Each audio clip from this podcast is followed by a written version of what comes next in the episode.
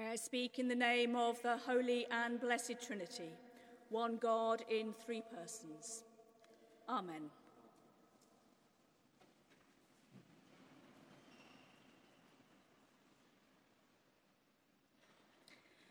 At the going down of the sun and in the morning, we will remember them.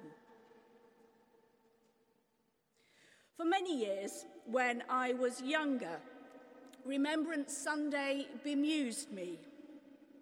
I distinctly recall wondering to myself, and knowing what I'm like, probably out loud too, why I would be remembering events of what was to me then far distant history. It simply didn't mean anything to me. I hadn't been there and didn't think I had connection to anyone who had. The events I was supposed to be remembering were new to me, and I couldn't understand why I would be remembering something I thought I knew nothing about.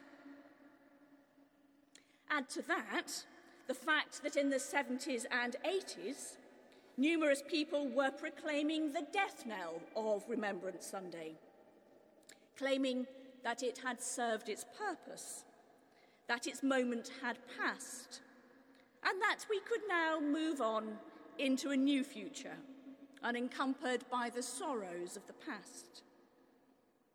When you put those two things together, it is hardly surprising that I struggle to wrap my mind around the act of remembrance. As I look back on my young self and on the confident pronouncements of those around me, it functions as a salutary reminder. Simply because I don't understand something doesn't necessarily mean I am right to ignore it.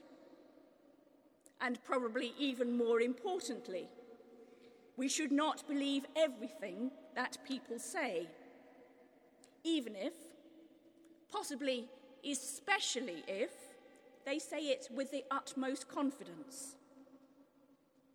As time goes on, our corporate act of remembrance becomes ever more poignant, ever more relevant, ever more essential.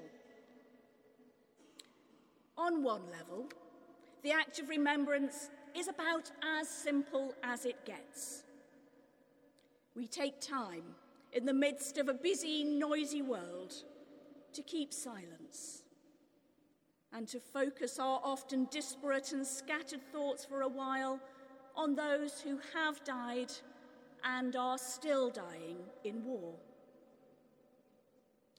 On another level, however, the act of remembrance is profoundly complex, summoning us beyond ourselves into a swirl of time and a vast web of relationship this complex simplicity is perfectly summed up in Laurence Binyon's haunting line. At the going down of the sun and in the morning, we will remember them.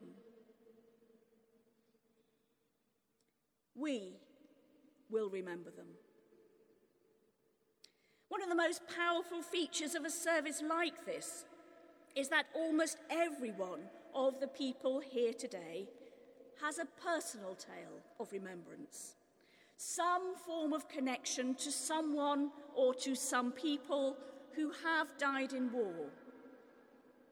It would take hours, maybe even days, to tell all of the stories of each of the people we have carried here in our hearts today. Some might tell of recent loss others of a sorrow long remembered from generations past. Some would tell of parents or children, aunts or cousins, nephews or grandparents, others of friends or colleagues. Our personal individual memories crisscross the cathedral among us and between us, binding us all together in remembrance. Remembrance begins with individual stories, but grows into a staggering act of corporate memory, held by us all here together. We will remember them. Remembrance begins with looking backwards. We stand today with our gaze deliberately focused on the past, on events that have come and gone. Some of those events will be relatively recent, others will be years, decades, even centuries ago. But it is vital that we continue to keep on looking backwards. As the philosopher George Santayana so very famously said, those who cannot remember the past are destined to repeat it.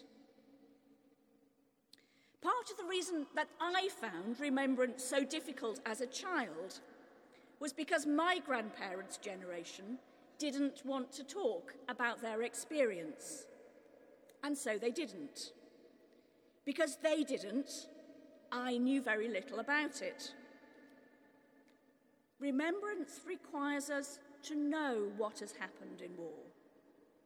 We can't remember something that is news to us.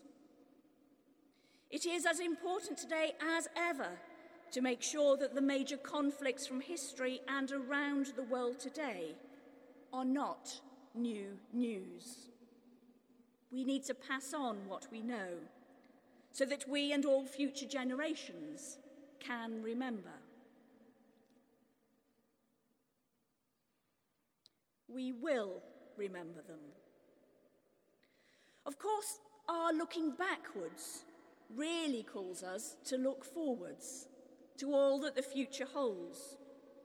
Remembering is not about gazing nostalgically into the past through rose tinted glasses wishing that things could be as they used to be. Real remembrance pulls us forwards with a firm determination not to repeat past mistakes, not to be sucked into never ending cycles of violence and recrimination, but to live transformed lives onwards into the future.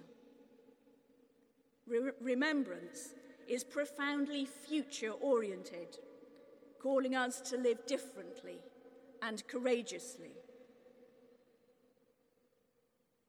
On reflection, it is no wonder that Remembrance Sunday bemused my younger self.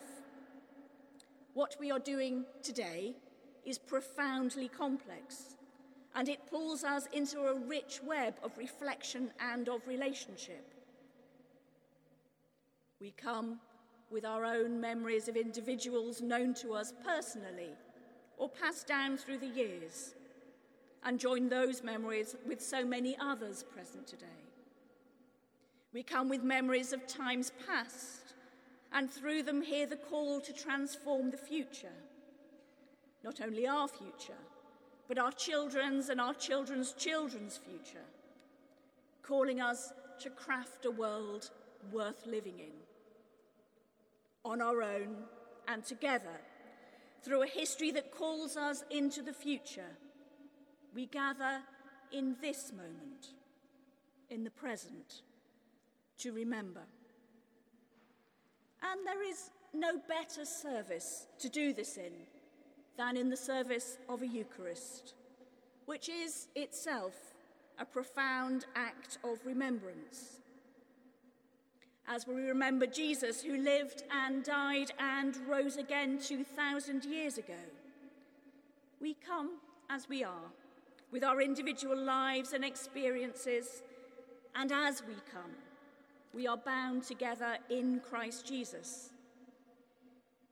As we recall those events of the Last Supper, we are called to the future, to live out Jesus' vision of a world restored and renewed a vision in which harmony reigns and tears are wiped from every eye. Alone and together, looking backwards into the future, we realize that there is no time like the present. In this never to be repeated moment, we remember. And as we remember, we discover that we are not alone. We live and are loved by Jesus, first and last, beginning and end. At the going down of the sun and in the morning, we will remember. Amen.